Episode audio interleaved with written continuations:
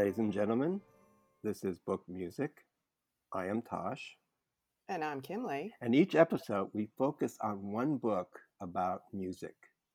It could be a, a, history of a particular type of music, it could be a musician's memoir or a biography of a musician. And today, we have a very special guest and a very interesting book. The book is called From Elvis in Memphis, published by 33 and a third books.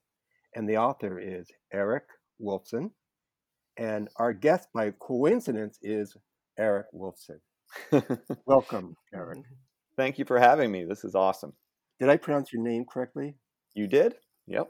Okay, I was, I'm more concerned about Eric. I was I was concerned about. that. oh no, you got it. It's like clapping. Okay. okay. Great. So you know, first of all, 33 and a third books focus uh, as a format focus on one album, one author usually. Uh, they have done like 150 titles, something crazy like that. And from Elvis in Memphis is the Elvis Presley album made in 1969. Correct. Yep. First of all, two questions. Why are you interested in Elvis? One, and why this particular Elvis book? Um, so I basically I got into Elvis when I got my first uh, boom box when I was in eight when I turned eight years old, um, and I asked my parents what I should listen to, what radio station. They said, um, "What do you want to listen to?" I said, "Oldie." I said, um, "The Beatles," and they said, "Well, listen to Oldies 103." I'm originally from Boston, so that was the oldie station there. So they played almost no Beatles on that station. It was pretty much all older stuff. Um, and so I got you know, for every one Beatles song I heard, I heard about five Elvis songs. Mm. And Jay Gordon, who um, is now nationally doing the show, originally did it out of Boston. It was the Elvis only show on Sunday mornings. Mm. And he would have um, like Elvis's housekeeper, one of the Memphis Mafia guys. So I would listen to that every Sunday morning, and I just I got hooked. Um, and um, yeah, and so for I was always a huge fan. I um, went to Memphis when I was I think 13 and we went to Graceland, but I was even more blown away by Sun Records and just all that. And um, I just always been interested in the history of rock music, where it comes from, how it started, um, mm-hmm. and sort of the implications of that socially and in terms of um, an American identity and a historical aspect. Um, the uh, and so anyway, I grew up, you know, huge Elvis fan and just loved him more and more as I got older. Um, and 33 and a third is um, you know i discovered the series um, i guess when i was a little out of college. And of course they not only didn't have an elvis book but except for the james brown volume which is for my money the best volume in the series if, if you yeah, haven't I love read that it one. Mm-hmm. yeah that's yeah, one the, of my favorites. yeah the by walt it's it's wonderful. What's anyway mm-hmm. anyone everyone should read that. Except for that they didn't even have an artist who was active in the 50s commercially that had a book James Ooh. Brown was the only one, and that album was from the '60s. I sort of saw that as a missing link in the in the you know series, and um, yeah. so I originally pitched a Jerry Lee Lewis book um, for the uh, ha- for the Live in Hamburg record, and um, basically found out later that someone else had actually already pitched that, and then got a different Jerry Lee book deal out of that. Mm. So then I decided I was going to set my sights on Elvis, and so for the next I think 11 years every time they had an open call, which is oh, yeah. about every other year, because this is pretty much the only place that I'm aware of in the industry where they have non where they take unsolicited manuscripts through open calls, mm-hmm. um, and it's just a free for all. Um, and so for the next ten years, I only submitted Elvis Presley albums. And wow. so, um, yeah, so I submitted about four or five before this for um, the Sun, the original um, Sun Records 76 LP compilation. I did his self titled first album twice. I did the um, Million Dollar Quartet sessions with Jerry Lee Lewis and mm-hmm. Carl Perkins. Um, and then this is the one that stuck. And it's funny because I was I was gonna after the Million Dollar Quartet one wasn't taken, I, I swore to myself. I said, "Well, I'm not going to do Elvis again. Like I've learned my lesson. They're not interested." so I was gonna do um, the Sesame Street sing along record um, from from like 76 or 75. And um, basically, I emailed every living person from Sesame Street that was involved with that. And the only one I heard back from was the voice of Prairie Dawn. So I got sort of frustrated with that, although the voice of Prairie Dawn lady is, is quite lovely. Um, and so I was just like, well, I guess I'll give Elvis one more shot. And so the obvious album to choose that was left that I hadn't already pitched was from Elvis in Memphis, which as I thought about it more, it was interesting for me because um, by the time I was pitching this, I was in my late 30s. And it's definitely like a very adult, mature Elvis kind of coming home and reconciling mm-hmm. the kind of like what's what's default like a young person's genre, sort of like what to, what does it mean to be an adult? You know, as the first generation of rockers, Elvis and those guys were the first to also get old as rockers. Yeah. Um, yeah. And there's and there was no precedent for what to do, so he followed the Rat Pack, you know, and like went to mm-hmm. Vegas. Whereas most of the other of his peers just kept sort of doing tours to dwindling cl- crowds forever.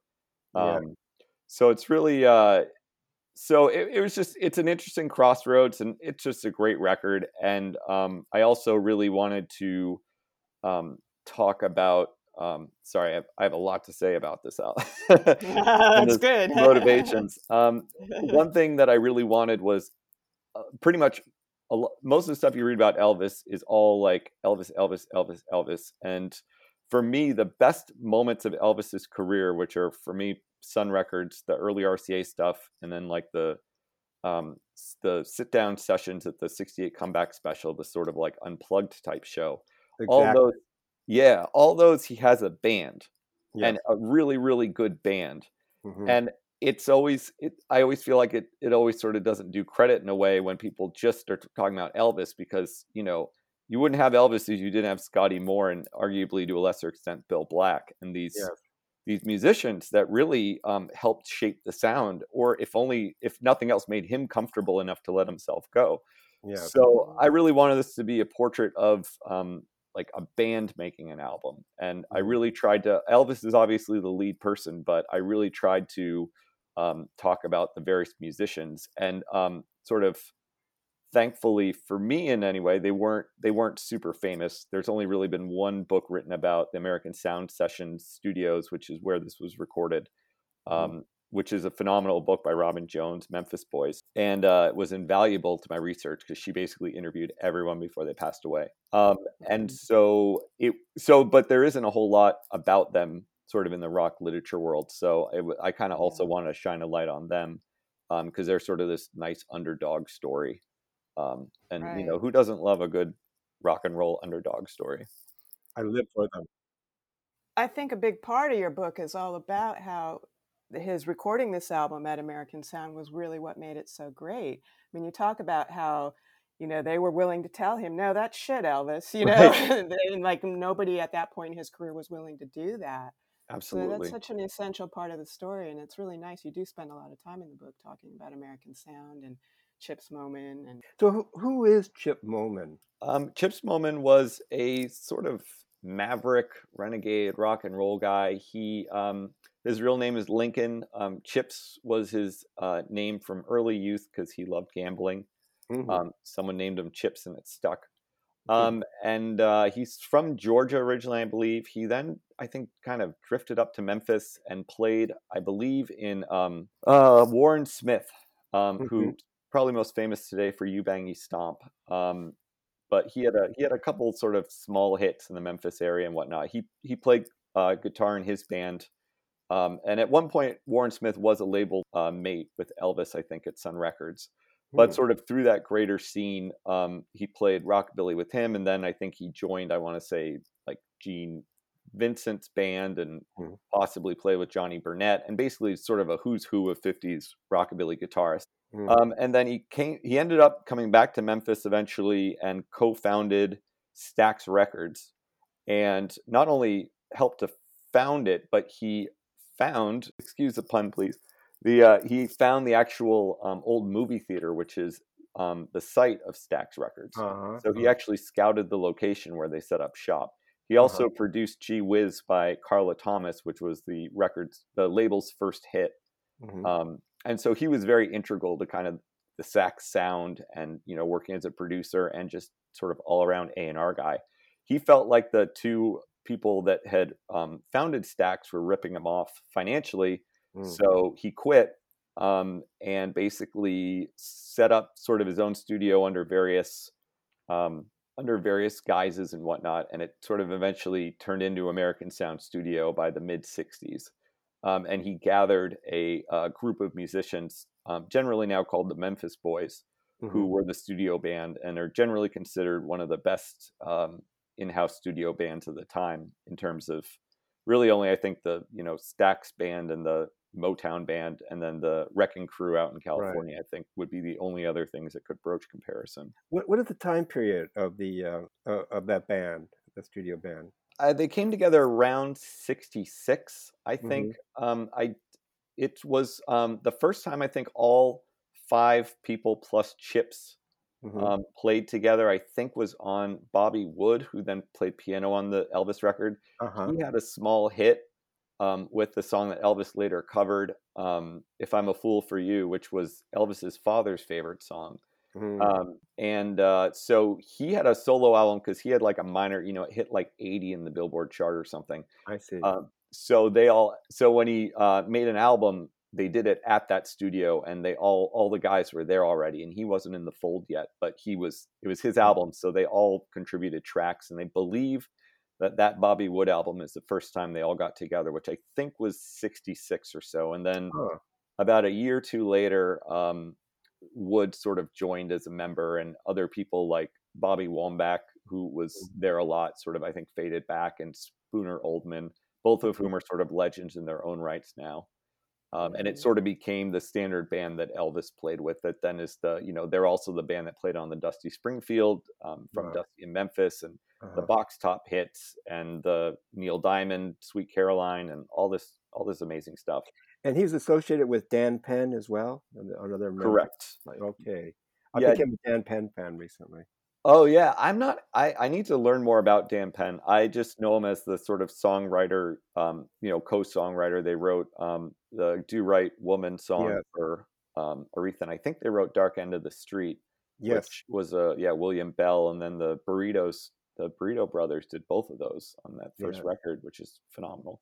The, the Dan Penn uh, recordings themselves, or they might have been demos originally, but he, he's an exceptionally good singer. And really, yeah, huh. they're great. He's great. Well, I'm gonna I'm gonna check that out because he definitely struck me as more of a sort of like scene maker, coolest guy in the room type person, as opposed yeah, to that's his image. Yes. Yeah, he's like the one, the only one with besides Elvis with sunglasses on. I feel like yes. he looks like a he looks like a Velvet Underground guy. Yeah, white t-shirt, jeans. Yeah, sunglasses. Yes. like Lou Reed like sunglasses. yes, cigarette. a Memphis version of Lou Reed. right except he can except he has a beautiful singing voice apparently. yes i mean so does lou reed in a very different yeah. way yes. Yeah. exactly so it's kind of amazing you know that the, the, from elvis in memphis was recorded in 1969 mm-hmm. and it's you know i look albums released in 69 and it's like stuff like led zeppelin's first album you know the beatles abbey road and then uh, you know springfield's dusty in memphis Yep. Uh, recorded the same year. Uh, James Brown, Say It Loud, Black and Proud. Scott Free by Scott Walker, uh, the third Velvet Underground album. Right. Yeah. Not to mention Abbey Road. Abbey Road, and the day before that, from Elvis in Memphis came out. Uh-huh. Trout Mask Replica by Kevin by Captain Beefheart came out the day before. ah, that's amazing. I didn't. I knew that that was that year. I didn't know it was so close in proximity to Elvis. So, so somebody, I mean, what are the chances that somebody walked in the record store and bought both the Elvis and the Captain Beefheart record together.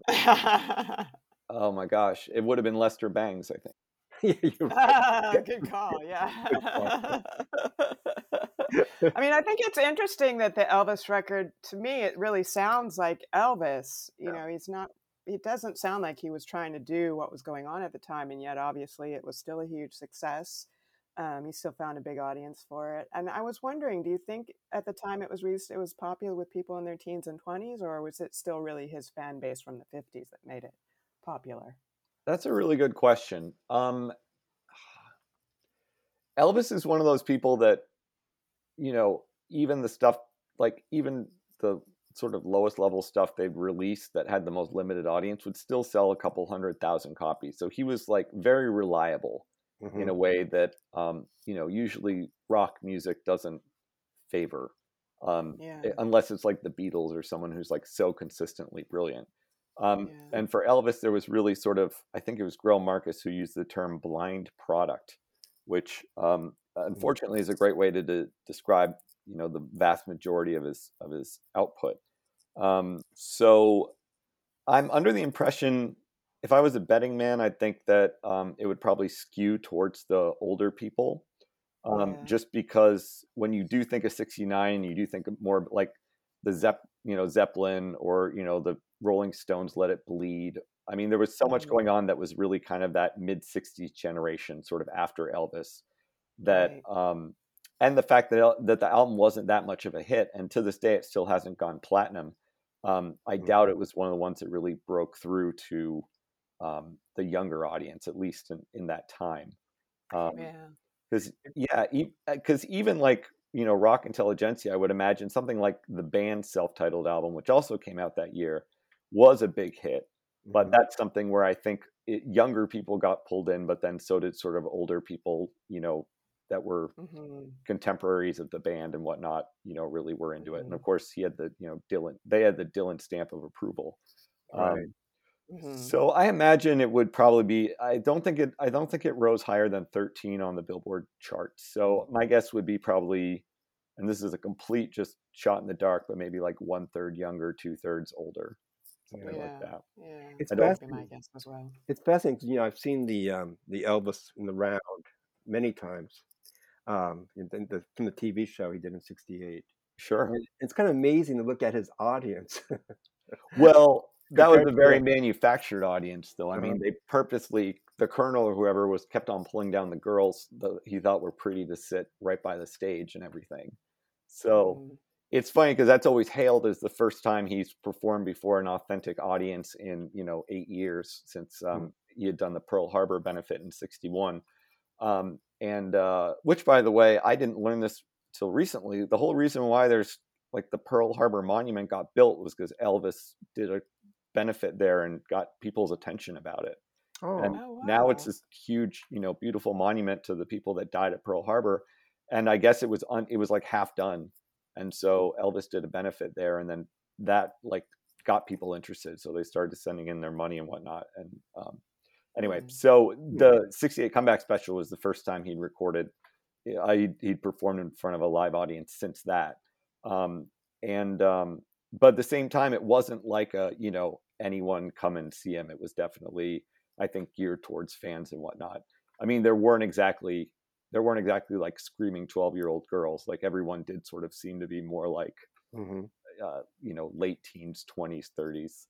At least to Mhm. my at least to how I saw it. Uh, yeah, it's interesting how it's it, it's to me it's interesting how Elvis in '68 in 1969 uh, stood out just because he's Elvis, but also he just had nothing to do with that generation really. I mean, he's very much you know when I brought up the audience, the audience all looked like sort They of look kind of square. very square compared to like when you watch Dick Cavett and he had Yeah. the rock people on, they're all like hippies and you know Yeah, deranged Janis people. Joplin and yeah, Uh, yeah. So it's like a it's totally. I mean, it's such a straight world, and then a, a, a rock world. But the Elvis world, though it's straight world, it's it's a very odd and very strange world at the same time. To me. No, you're you're right, and the Dick Cavett too. It's that famous, you know, Hendrix, where he goes, "Oh well, you know, Dick Cavett's like most times when people play the national anthem, it's done in a beautiful way," and Hendrix is like, "My way was beautiful," and then the audience goes wild. It's so cool. Um, Elvis has this weird thing because I think because he's he was so so big, and we forget how big he was in the '50s, but he really he spent half of literally one half of 1956 and one half of 1957 with a number one song Mhm. um, on the Billboard charts, and it's one of those things where he was you know a whole culture formed around him. The way that I think the only other comparable figure in modern American history would be Marilyn Monroe in terms of simply like an icon for its own sake, as opposed to someone who's an actress or a singer or whatnot. Um, Mhm. And I think by the 60s, then the Beatles come along and he's sort of pushed aside and whatnot. But at the same time, he can't really quite go away. It's never going to be like Fats Domino or Little Richard or um, the Yeah. Everly Brothers, like just sort of playing oldies shows because um, in part, I think because he was just that much bigger, but also the way that he was handled and managed by uh, RCA and the Colonel, especially, they you know kept him away and they had him do movies and sort of kept it so that there was very you know he had virtually no contact with the press and so it it had this aura of mystery and the Beatles and Dylan and a lot of those guys that were coming along that were then sort of unseating him as the king arguably were then actually huge Elvis fans yeah. So in a way, you know, it's like on one hand, yeah, he's obsolete, but on the other hand, you've got you know John Lennon saying before Elvis there was nothing. Mm-hmm. Um, so it's sort of this weird dichotomy, and I've always seen the comeback stuff, um, sort of the both the special and then this album um, in in early '69 to be uh, sort of like Elvis, almost as like a um, outlaw, like coming back. Like I've almost consider it in, in its own way more akin to like the Byrds you know, Sweetheart of the Rodeo or uh-huh. Dylan going country in terms yeah. of um, this counter counter culture. Yeah. Like you've got all the hippies, and then Elvis, to his credit, you know, doesn't want to do, isn't interested in that, and frankly, neither are the Memphis Boys. You know, they never, mm-hmm. there's, they never really did, except for the electric sitar on some of the um, box top stuff. They didn't really do like you know full out psychedelic music because mm-hmm. they sort of had a mm-hmm. rootsier, more I think what we would call maybe Americana sound, definitely a more of a funk soul sound. Mm-hmm.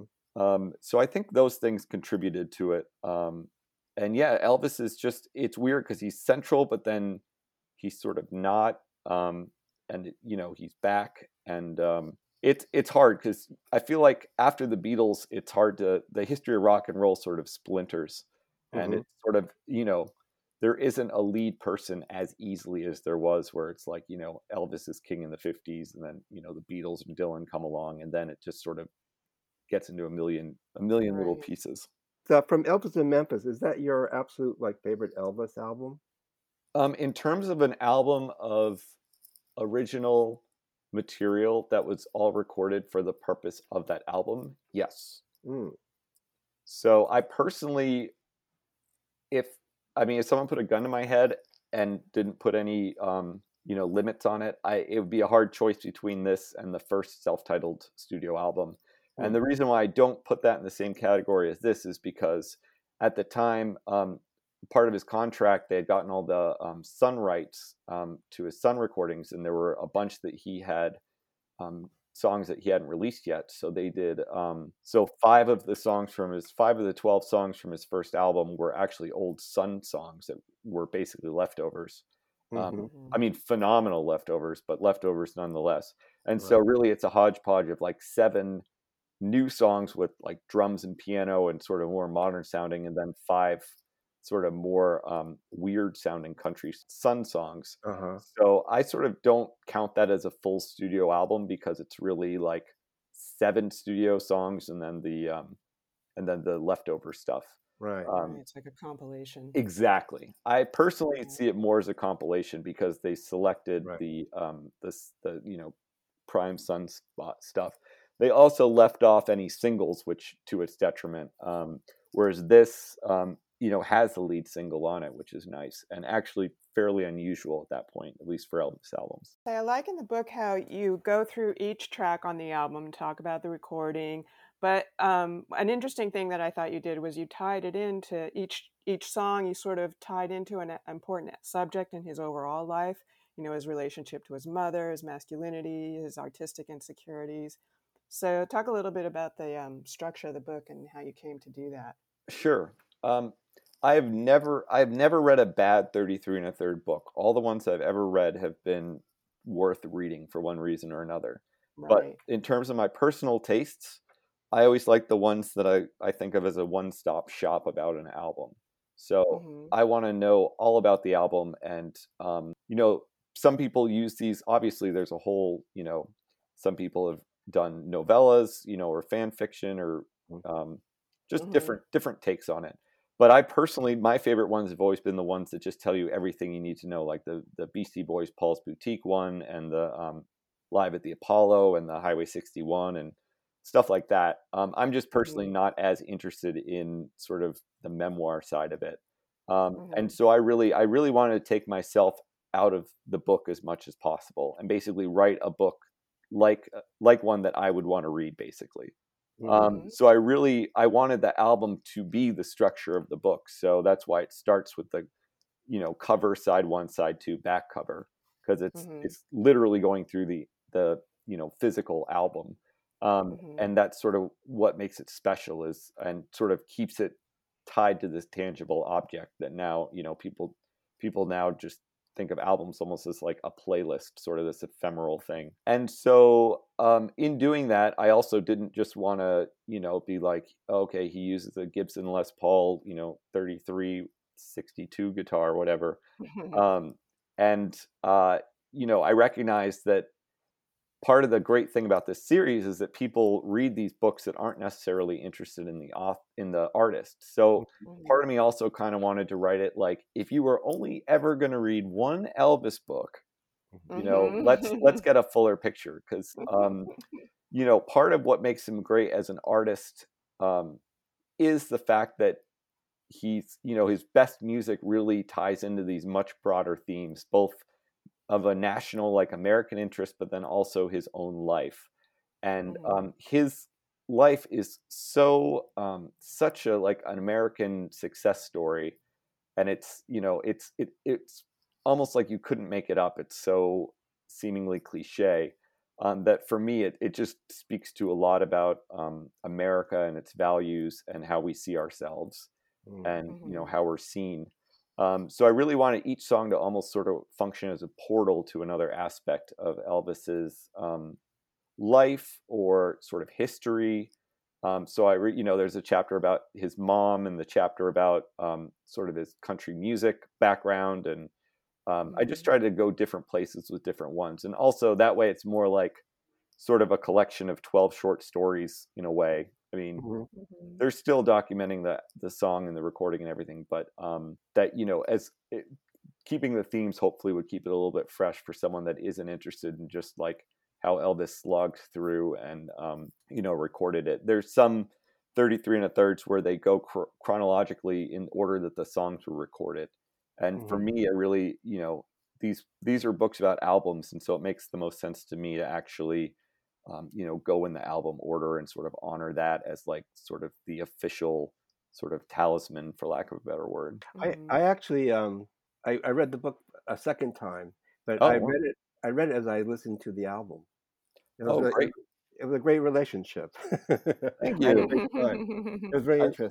thank yeah i listened to i listened to this album nonstop for months as i wrote this i just I'll um, bet. I'll bet. I always listen to. Uh, I would read the chapter, and as I was reading it, you'd be saying something about it, and then I go listen to the song, and read a bit more, and go listen to the song again. that's perfect But that's the best thirty-three and a thirds are the ones that make you want to put the record on. That's what I always say. yes absolutely Mhm. no you're right and thank you that's very that's that makes me feel so glad to hear um, Yeah, and I felt like it was a great intro to Elvis's life story because, I mean, I'm one of those people. I, I like Elvis well enough, but I'm not a hardcore fan. Um, but I do, you know, obviously, I, I really respect his place in rock and roll history. He's obviously an iconic person, and his story is very interesting and compelling. And so, um, yeah, I thought this book was a great intro to it, and it's it's definitely a compelling book, regardless as to whether you like the music or not. You know, it's just such an interesting story. He's such a unique figure. I mean, he's just like you know, there's like there's nobody really. there isn't the beatles isn't. are the closest thing in rock and roll i think um, but even they they're in their own category too But, but just the narrative of his story and his life, you know, and the, and, and his relationship with his mother and his father, especially the mother, and yeah and how he sort of Right. became seduced or or just sucked into the colonel's, you know, Colonel Parker's world and and never left that world. That's kind of interesting. You know, like it's in a way, It's like a Gatsby story with then like a, a Faustian story in the middle of it. Mm, In a funny way, I feel like Elvis didn't fully grown up. I didn't feel he'd grown up by the time he passed away. I feel like he no, his life stopped. he was like figure he was still figuring stuff out. I feel like he really he was so protected and so insulated, and that was really you know with the book starting where it does with him you know walking down the street. hmm Um, that for me is such a powerful Elvis story and one of my very favorites where um, you know he's working on the comeback special and they say oh well you know what do you think would happen if you walk down the street? Well, I don't know. What do you think? Well, I don't know either. I think nothing would happen. And then so then they go and they check it out, and sure enough, nothing happens. Right. Um, and it's sad. Like it, that's that's one thing that I've also really been pleased with that I've heard from people that have read the book is that they see Elvis as a sympathetic figure, Mhm. whereas before they sort of just thought of him as just well, maybe they didn't think about him at all, or they just sort of thought he was overrated, or you know, just like sexist or whatever. And he definitely is not a perfect person, and definitely had lots of extramarital affairs, and you know, is a person of his time. But um, I think he still is a good person, and um, unfortunately, he he was so you know guarded in his time that it's really hard to get inside his head. He's sort of it's almost in that way he's almost like sort of a Lincoln figure, um, Mhm. albeit a much you know less important Lincoln figure, but just um, the fact that there's sort of no central autobiography or interview to really go by. You're sort of going by everybody else's view from the outside. Right. The other thing that stands out for me about Elvis is that you know he didn't write his own songs, Right. Yeah. Which is tricky. Yeah. but uh, yet you know his contemporaries like Johnny Cash, Carl Perkins, Jerry Lee Lewis on Sun Records, they all wrote their material pretty much. Yep. And Little Richard, of course, and then of course the greats like Gene Vincent, Buddy Holly, you know, amazing, and Eddie Eddie Cochran, another amazing figure of that time period. Yeah. And yet Elvis somehow stood out from those guys as a unique voice. Yet he didn't do original songs. You know, it's just sort of a strange. Yeah, Elvis is. I love Elvis in part because he's almost he's almost like uh, Jeffersonian in that he's just got all these impossible paradoxes Mhm. that he keeps inside of him, and that I just find endlessly fascinating. And that and that's a huge one that you just stepped on now with the with the not writing his own songs. Really, the only other person from his era that even did that was I think Jerry Lee Lewis, who supposedly co-wrote the B side of his first Sun Records song, uh, "End of the Road." Even though I think they've since found that there's like a Irving Berlin song or something that Right. actually was the song. Mm. But um, yeah, and Elvis again, he really. Um, I actually I um, I've done research for the copyright office, and they um, you know his name is on some on some songs, but there's virtually no evidence that he um, co-wrote them. They were really just a financial kickback um, Hmm. as like a reward Mm. for recording the song. And as far as I can tell, he just was never interested, which blows my mind. But Mhm. every, you know, the few times that I could find him on record speaking about songwriting, he was always just like, doesn't interest me. I don't know how to do it. I'm not really, that's not my thing. And in um, Priscilla's uh, memoir, she says the same thing. Um, just Mhm. that it never, it wasn't something that interested him, which, you know, except for there's a one song he co-wrote about his mother, and that's pretty much it. Everything else he did was more arrangements and whatnot. And again, Hmm. I think that speaks to, um, well, the talent of his of his singing. Um, just he was that great of a singer that he could kind of you know function like that.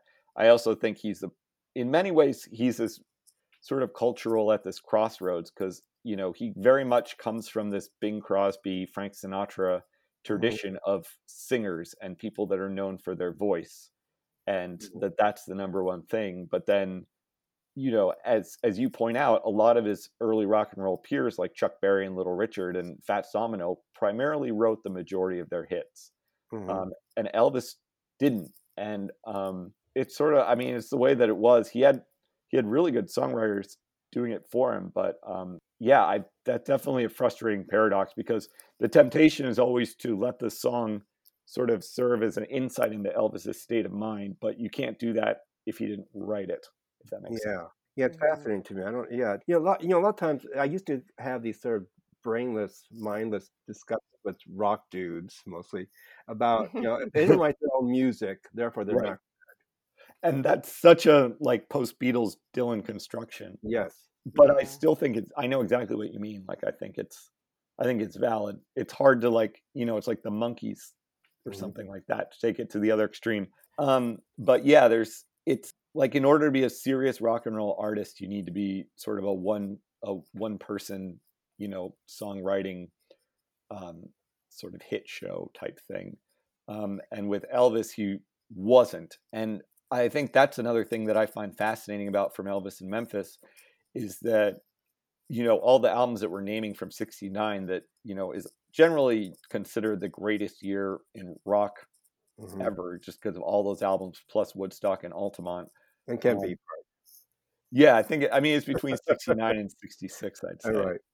um, but uh, he uh, this this album, you know, he didn't write any of the songs, but Mhm. it's still for me an artistic triumph. Just the way in which he's committing himself to the songs, the way he's sort of letting himself be influenced by the musicians and the people around him, um, and that it's you know, as I would argue, it's as close as we're going to get to Elvis making a personal statement Right. um, Mhm. in terms of like a studio album. Um, so I and it- agree with you. yeah, thank you. And it's also it's such a great comeback story. You know, we all love the comeback story, and he's you know dealing with these insecurities and and making artistic decisions that you know get him to this point. You know, after he'd been doing sort of all this schlock of you know these movie soundtracks and stuff.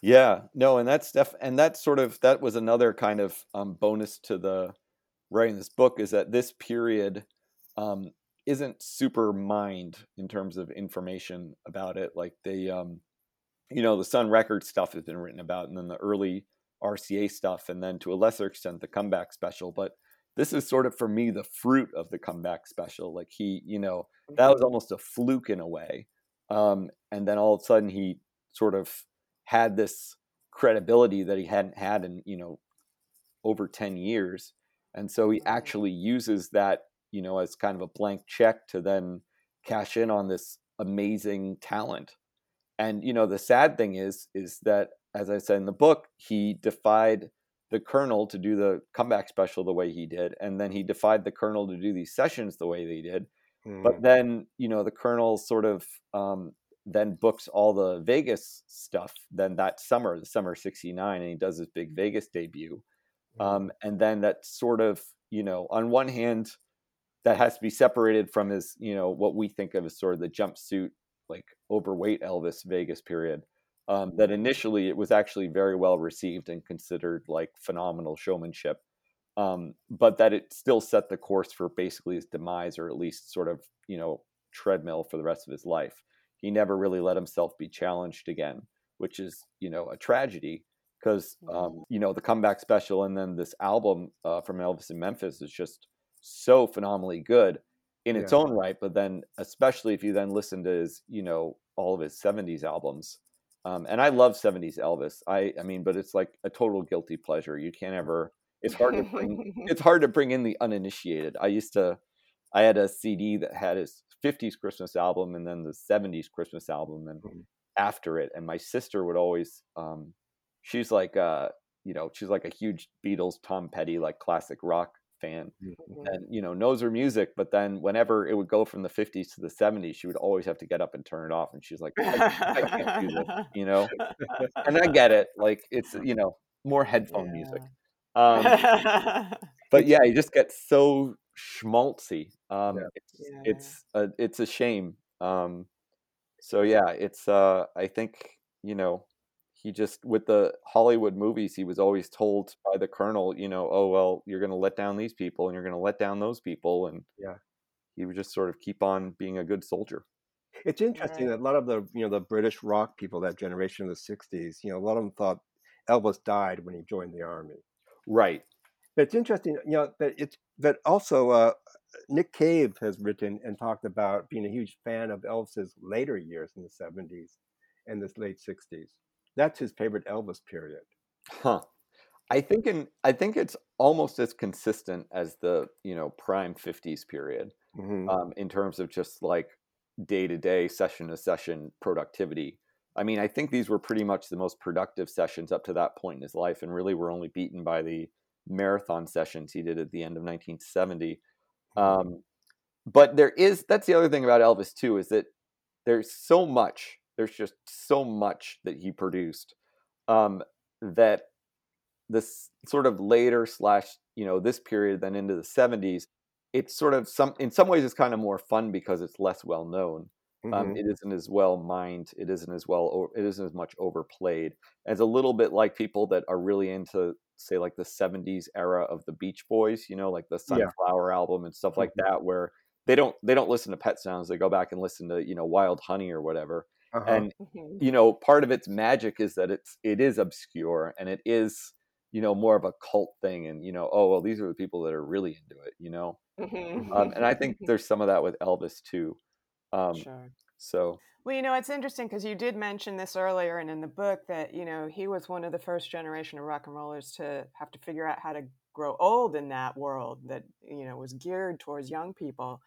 Um, so I think that's probably a big part of why he was making decisions. Like he didn't really know what to do, how to age into that. You know, it's it's, uh, yeah, it's struggle. it, yeah, and it's interesting too. And it to me is interesting that as influential and famous and iconic as he became, his solution was also like a dead end to an extent. Like it's not no no one has really seriously gone to Vegas in the style that he did, you know, since because it is it, you think Rat Pack, you don't think you know it's like more like the Who and the Stones and the bands mm-hmm. that basically try to keep on going forever. Like that's sort of the mm-hmm. solution for you know for for lack of a better term, you know, Bob Dylan and his mm-hmm. never ending tour that he's been on for, you know, 20 years. Right. which is great. I mean, more power to him. But it's um yeah, you know, and Elvis wanted to tour the world. And um, you know, the Colonel basically kept him on a leash. And, you know, he played two shows in Canada in 1957, and that was it. That's the only times he ever played outside the United States, which is incredible because his, you know, Australian fan base and his Asian fan base are like rabid. And mm-hmm. um, he, you know, and he never set foot on UK soil except for a stopover in Scotland when he was in the army. Um, hmm. So he really he and he he wanted to. You read every, you know, you hear the press conferences, you read the little bits in Rolling Stone that he was able to say. He's like, I got a lot of big fans out in Europe and Asia. I want to go, I want to go see him. And you know, they sort of the colonel first set up Vegas and sort of was like, okay, well, people can come to you now, so that way they can still see you like you want. And then Elvis was like, "Well, I want you know everyone to see me in the world." So he goes, "Okay." So then he sets up the Aloha from Hawaii satellite show that's then broadcasted, you know, however many hundred different countries. And you know, it's it's believed now that, um, I mean, the Colonel was definitely you know a Dutch expat that had um, you know had this sort of secret identity, and it's actually further speculated now that he um, may have actually murdered somebody, which is mm-hmm. why he oh, um, wow. fled the country. If you um, Smithsonian Magazine has an amazing story about it where it basically lays out the case that he there's this unsolved murder in you know Amsterdam in 1928 or whatever and it's like on the the colonel's father was the landlord of the property and it just it it looked really bad oh. for the oh. colonel and oh. um, that would doubly explain why he would not want his you know story to be exposed so i think he wasn't he didn't trust Elvis enough to just let him go by himself. And then he, I think he sincerely believed that if he left the United States, he would not, the colonel would not be able to get back in, even though he mm. could have, mm. um, hmm. based on a law that Truman passed, I think. Did he have a passport, the colonel? I don't think so. I don't uh-huh. think he ever did because he never, he never left. The, he was scared to leave. Basically, he always said he was a carney from West Virginia, which is completely false. Right. um, so yeah, and then the whole yeah, he's uh Colonel's just fascinating. He's he is. He's like he's so old school in the in the in the contemporary era. he is, and I mean it's just, but at the same time, he's so he's so consistent. There's a great when Elvis died, mm-hmm. they said, "Well, what are you going to do now?" And he said, "What do you mean? What are you?" He's like, "I'm going to keep going." It's just like he was in the army. Yes, and that and that's it's like sickening that that's how he sees uh-huh. it. You know, but that's you know that's just how it was. It was um there was a part I don't I don't think I made my book, but it was interesting to see. Um, I think it was a the six, the comeback special people like Steve Binder and the people that put the um, special together and made it really sort of unique.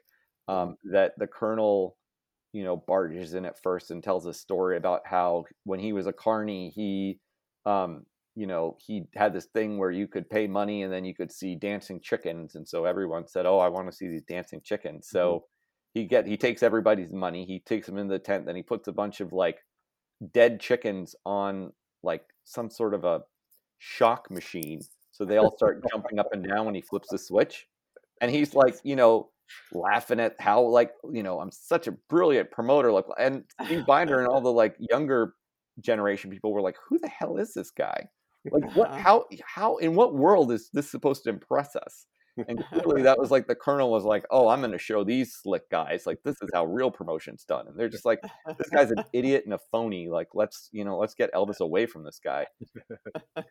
So to me, it's a tragedy that he never made a record with David Bowie. Interesting. Yes. Oh, yeah. And the thing is, one side of you would be like, "Oh, well, that would never happen." But then, if he could do "Little Drummer Boy" with um, Bing Crosby, Right. Yes. anything is possible. Yes.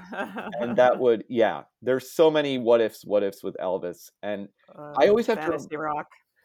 I always have to remind myself too because I'm always like, oh, if only Elvis had lived when this song existed, he could have covered it. But then half the time he did. Yeah. he just I don't think he was interested in contemporary music. Like he wasn't someone No. like, you know, Springsteen comes along who's a huge Elvis fan and, you know, gets arrested trying to jump the gates in 75. Um and he's, you know, but at the same time I, I doubt Elvis hardly knew who he was. There's this um there's this great pardon the tangents and edit out whatever you want, of course. Um no, no, we love the tangents. I just I love love here. I love this story that that I read. I think in uh, a book that Lamar Fike helped write, um, who was one of his mafia people, and uh, David Stanley, I think, was the main writer, who was his stepbrother from um, Vernon's second marriage. And it's about um, Eric Clapton goes to see Elvis, and James Burton at the time, because the '70s is um, you know his, the guitarist in his band, and James Mhm. Burton is you know this legendary Mhm. rockabilly guy. And so Clapton goes up and then he goes behind stage and uh, he goes, Oh, Elvis, like, you know, your show is great. I'm such a huge fan. He's like, Oh, he's like, Thank you. What's your name? It's like, I'm Eric Clapton. He's like, Oh, nice to meet you, Eric. Do you like music? Do you play music? And he's like, Uh, I play the guitar. He's like, Oh, we'll have to see if James can show you a thing or two over here. And like James Oh, Burton is just dying, like rolling over in his grave, being like, "Oh my god, this is so embarrassing." Um, so it's you know, I just think if you the few times I've ever seen parts of his record collection, and this is you know what they display at Graceland or whatever, it's you know the Mhm. most contemporary stuff is like the Supremes. I mean, Uh-huh. they say oh, that's funny. they say he listened to stuff like I I know he listened to the Beatles and things like that, or at least he said he did. But I mean, it's interesting to me, you know, um, like that the the "I'll Hold You in My Heart" song on this record. You know, the, his version is really most clearly based on the Dean Martin version, Right. and that's you know he thought Dean Martin was just you know the the greatest, which Yeah. is crazy. Um, and just sort of speaks to how you know Elvis was a dude born in 1935 and Yeah. just being you know five years older than John Lennon and you know all those guys and Dylan and whatnot. It makes so much of a difference. It's interesting though, though, like compared to like somebody like Frank Sinatra, another non-songwriter. Right. Sinatra, you know, sort of ro- roamed the world, not only touring wise, but also, you know, you got into like Brazilian music and you got into, you know, of course, the jazz singing and stuff. But Elvis is not a person who explored new music avenues that much, except for, you know, what he knows. Well, I would argue that he would maybe be more of I, I would I would think of him more as a stylist in that Uh-huh. he would do different things, but it always sounded like him in a way. Yeah. Um, because I I do see it as he's one of the few people that I personally would put in a category like um, Johnny Cash or Leadbelly or Dylan or people Mhm. that have sort of tried everything Yeah. in terms of you know just in the 50s before he went into the army he only recorded about four cds worth of actual songs like there's really not that much in terms of master recordings but even within those you have gospel you have country you have blues you have folk Mhm. um, and the thing is he just either he, he sort of brought it to his own style in a way where you know some would say it all sounds the same but you know others might say that he's sort of shading it depending on you know the way that he's singing um, Mm. and sort of so much too if you listen to the way he puts a song across you know in his in the first you know like blue suede shoes or heartbreak hotel and then you listen to something even just three years later like you know now and then there's a fool such as i Mhm. he's more playful he's um he's just sort of trying different stuff Mhm. and you know the thing that i think probably he would say was his big sort of mountain to conquer would be opera music because he really liked uh, mario lanza was Uh-huh. one of his and that was actually an early bonding thing with um, priscilla because she's this 13 year old girl that knows who all these opera singers are and you Mhm. know that's uh, it's now or never was sort of his trying Yeah. to do that kind of thing so i think in a way he did roam i think the difference is sinatra was willing and able to do songs by anybody Mhm. and that really just opened it up whereas elvis as i talk about in this book up until this album, he pretty much had only done stuff from the Hill and Range um, publishing group, Right. um, because the Mhm. Colonel had set it up so they get kickbacks um, financially for using those songs. And Elvis apparently, you know, again, as I say in my book, wasn't entirely clued into that. Mhm. And so there's all these, you know, songs by Bob Dylan and whoever else that he's just not aware of um, that are, you know, being written by professional songwriters or, or bands. And, Mm.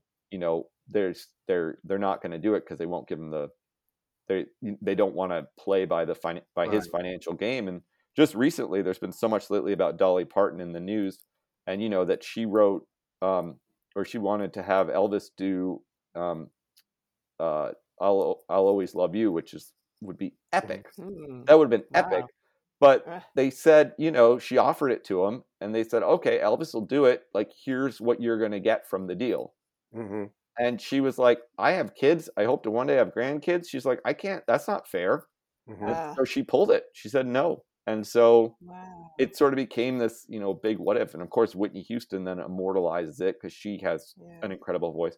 But it's like that was originally, you know, that was going to be an Elvis song potentially, but they Mhm. just weren't willing to, um, you know, work with her. Mm. Ah, I have to imagine too, some of that's maybe because she's a female songwriter and they were probably, I don't, I mean, this is my own. Sure, they probably tried to take advantage of her, and she was like, "No, way, nah, that's not happening." and she was all i mean her whole career i feel like she gets played off as you know she's she's almost made her career on being a lot smarter than people think she is like she's a brilliant businesswoman and a brilliant songwriter um Oh yeah. and just yeah. all that so it's really you know it's sad um but that's sort of that's how it was and he was so sheltered and again i think part of what makes these you know 69 these session recordings so special is that elvis really was sort of let off that leash and you know the and like Mhm. you said earlier you know they'll they'll they'll tell him if they think a song is shit they'll tell him you know this isn't worthy and the fact that the finished album only has one hill and range song on it is incredible Oh. um, oh.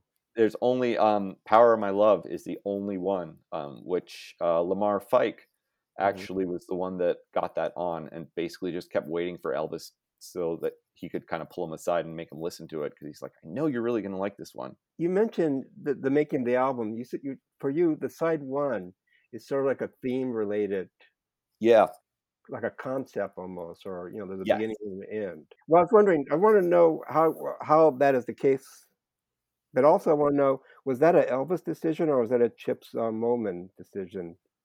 Who architect? Who's the architect of that? The damn good question. I imagine it was Chips, hmm um, but it could have also. It, I'm guessing it was either Chips or Felt, Jar, uh, Jarvis Felton, who was Elvis's staff producer.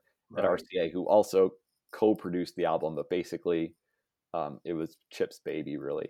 Uh-huh. Um, but um, well, in terms of the, for me, the way it the way it plays out is the um, the you know the first song, the "Wearing That Loved On Look," is has that um, it it has that I the it opens with the whole album opens with him saying I had to leave town for a little while, and it sets up this amazing dichotomy of Mhm. sort of this fourth wall meta of somebody who's been away from town and then you know betrayed by their lover and you know he's sort of by setting up shop and doing his first memphis recording since the 50s he's sort of framing the album as though he's this person that has been gone and you know rock and roll music has moved on and sort of Mhm. now hangs out with all these dirty suspicious hippies like the girl in the song Mhm. and it sets up this whole um almost like odyssey like you know ulysses type situation where he's kind of coming back from this mysterious journey um, and kind of taking taking a survey of stuff and then the only the strong survive being sort of like the um,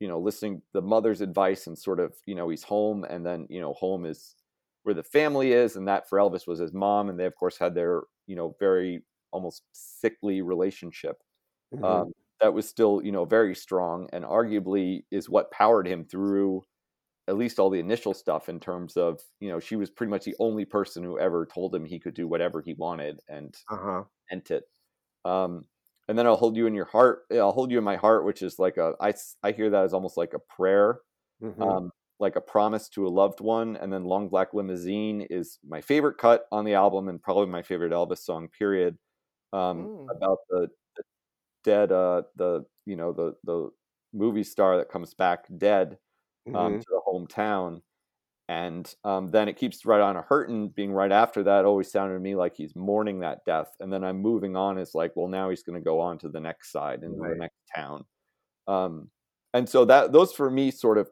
made a sort of unofficial little like travel log if you will Yeah. um, i don't think it was intended but i think it's there i think i Mhm. think it can be followed whereas the second side's more impressionistic i would say sorry I know I agree with you. Listening to the record and listening to the songs in that order and being side one, I think you're correct. Thank you. Yeah, and I don't. I have no idea who um who who programmed it. I do know that Chip said he always wanted it to be one great album and not then a second album of leftovers. And of course, that didn't happen because then they did the Back in Memphis album, which still was excellent, but was like doesn't begin to compare to this album in terms of song for song quality.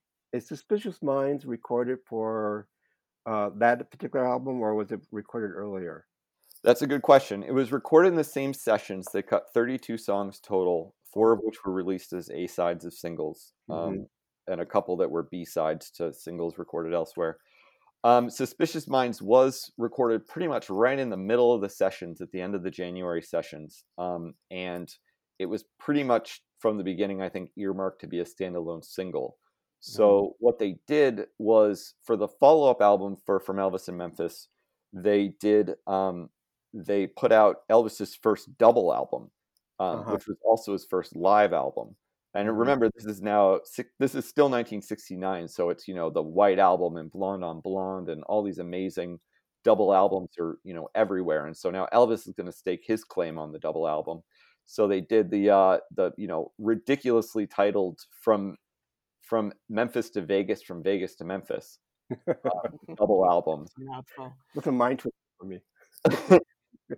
and the you know and so one the first disc was a live concert from his you know recent uh Mhm. new vegas shows that um i think i think are just sort of those like you kind of had to be there i think i Mhm. mean i love love Mhm. love elvis and i think they're fine i just i don't think they're worth all the hoopla i think yeah same thing with Mhm. you know they say the same thing about his madison square garden show it's, it's like yeah, you know, the way that they talk about it, the way the critics talk about it the next day if you read the papers versus how it sounds to us now, it's kind of Yeah. like, okay. But um so anyway, the double record, the first record was that, the live stuff, and the second record was the um songs that either were unreleased or had only been released as single sides from um the Memphis sessions. And um so they decided not to put Suspicious Minds on because at that time Elvis was using that as a finale for his live show in Vegas because Uh-huh. that was his current single. So they wanted to put put the live version on the album because um, it was the you know closer of his of his sets, Mhm. and so they figured it would be too um, you know too much to put you know both the studio and the live version of the song on the same package. So, Suspicious Minds didn't appear on an Elvis LP, I think, until the um, 50 worldwide gold records, I think, Mhm. in 1970. Um, and until then, you could only get it as a single. To collect Elvis Presley albums Mhm. is a magnificent adventure. It is. I love them. I did. I have a um, I have a blog for this book, and I post Elvis articles, and I um, adapted something I did years ago where I I reviewed his entire discography, every every album that came out while he was alive, Oh, um, wow. and ranked them all. Just did like you know a one paragraph Mhm. my take on it, and you know ranked them all from one to five stars, and uh, it's it's fascinating. There is just so much bad music. It's it's you know it's, it's really a roller coaster because you got the 50s stuff and then it's really you know you have to like i think i said at the beginning of the piece it's like you know i rocked through the 50s stuff i had to white knuckle it through the 60s soundtracks Mhm. you listen to like the harum scarum soundtrack or paradise hawaii style it's you know Mhm. um you know dave Dave Marsh has that great line about, you know, oh well, you beginning you're beginning to wonder how Elvis ever, you know, even sleptwalked his way through with this stuff until you realize it's because he didn't care either or something. Right, right.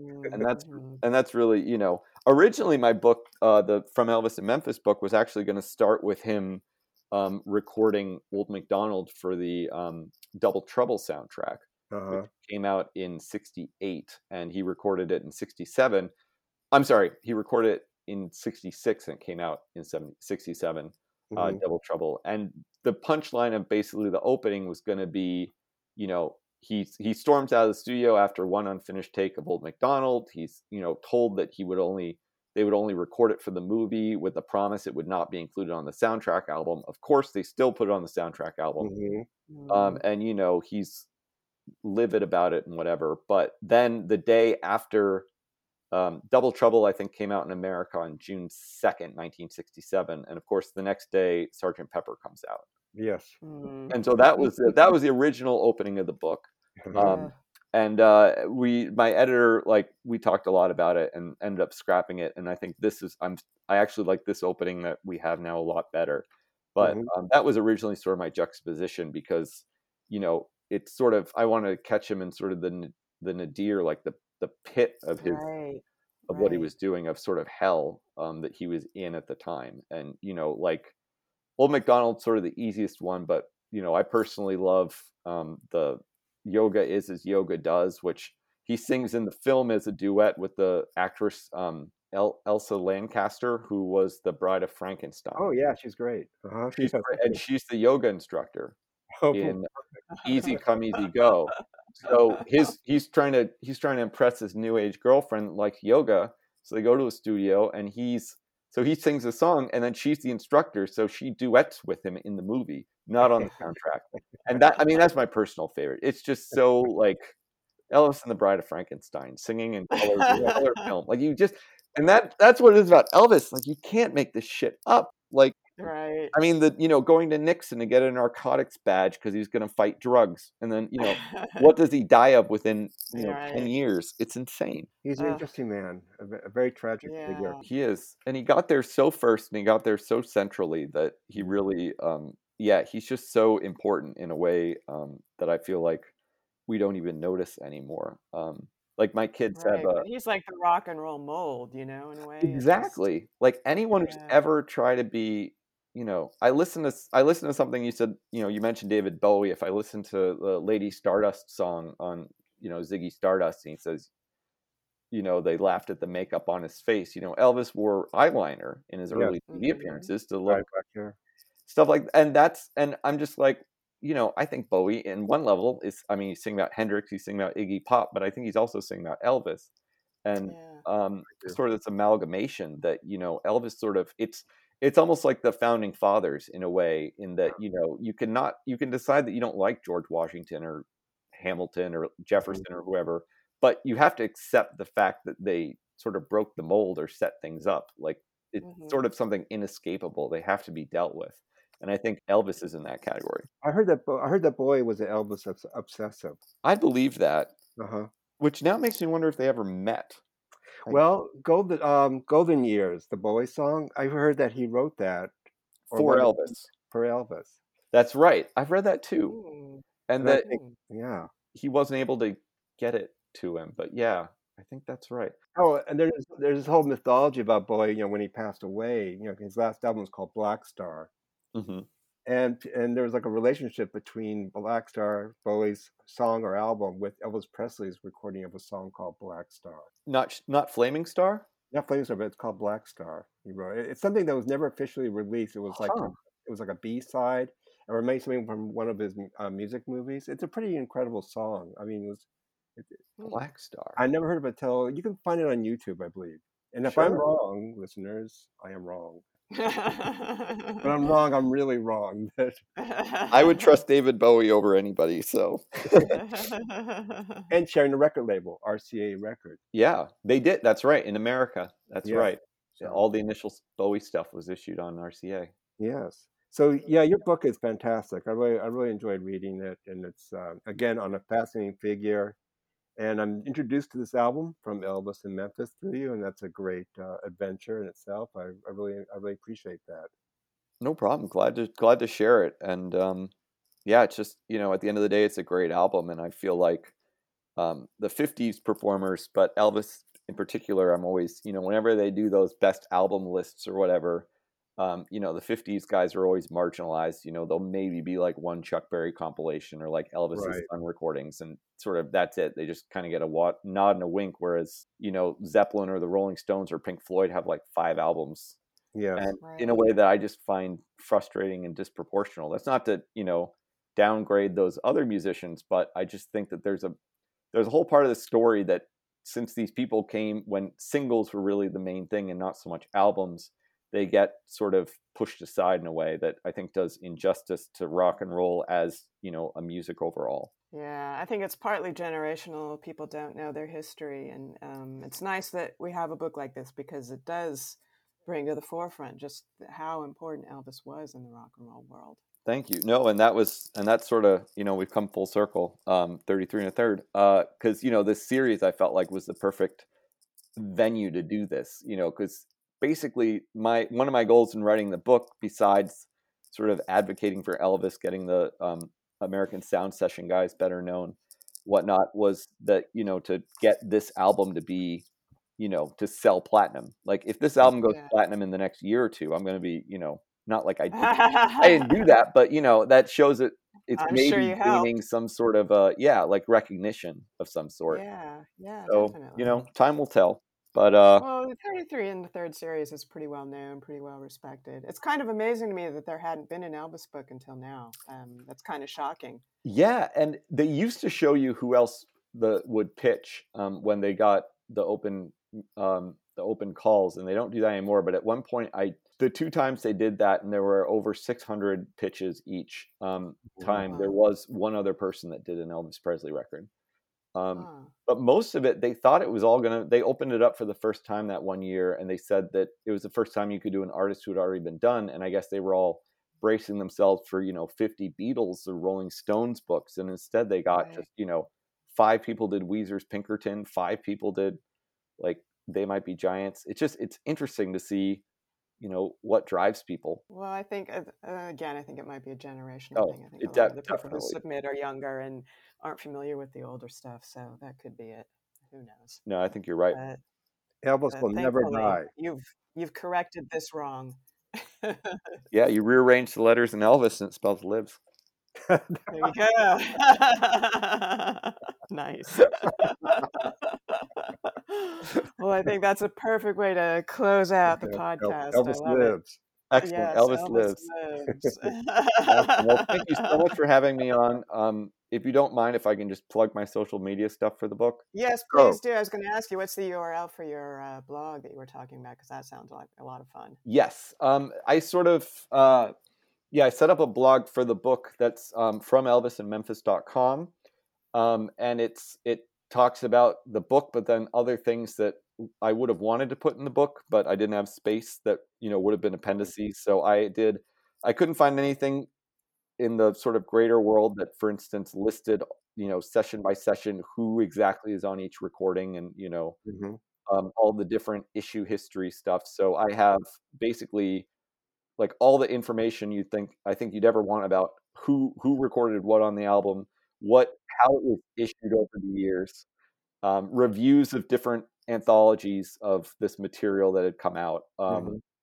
and then also um, a friend actually recently that uh, was talking to me and was like, "Oh, you should do a playlist with all the covers and all the Elvis versions," and I'm like, "Yes, I should." So I'm Mm. gonna I'm gonna put that together. I think. Um, so that's at Elvis Presley. Uh, I'm sorry, that's at from ElvisInMemphis.com and photos and and articles and stuff about the book and whatnot. And um, then the social media is from Elvis in 33 and a third, like from Elvis in 333 is uh, the Twitter handle. And that stuff, it's um, this day in history of Elvis, but then it also does albums that have um, 33 and a third books about them. I'll do little, you know, Mhm. like yesterday, Tapestry turned 50, and there's a Tapestry book coming out next month. Um, Right. That's going to be awesome. Um, and so uh, there's that, and then Instagram is Presley Day by Day, which again it it follows the Twitter site, and it's um, just this day in Elvis history, basically. Oh, that's fun. Okay, great. Oh yeah, good stuff. And Every uh, day is Elvis Day. every day is Elvis Day. He's done. that's the thing. He played so many shows in the '50s and so many shows in the '70s that he pretty much did a show every day of the year.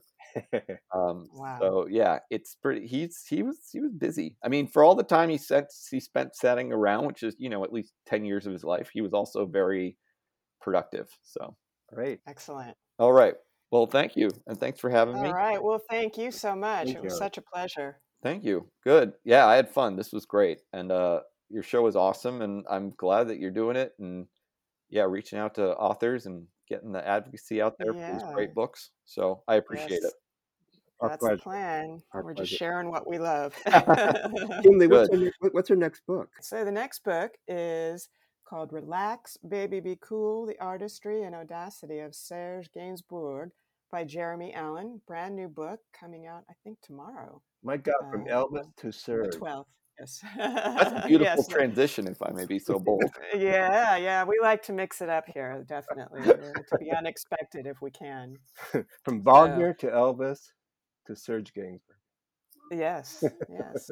Got to keep everybody guessing and Right, on their toes. There's, absolutely. it's a big world out there. Yes. Got to, it's interesting. Yes. Well, Um, so great. yeah, so thank you everybody for listening to Book Musik, and you can follow us on Facebook and Instagram and Twitter for all the latest news.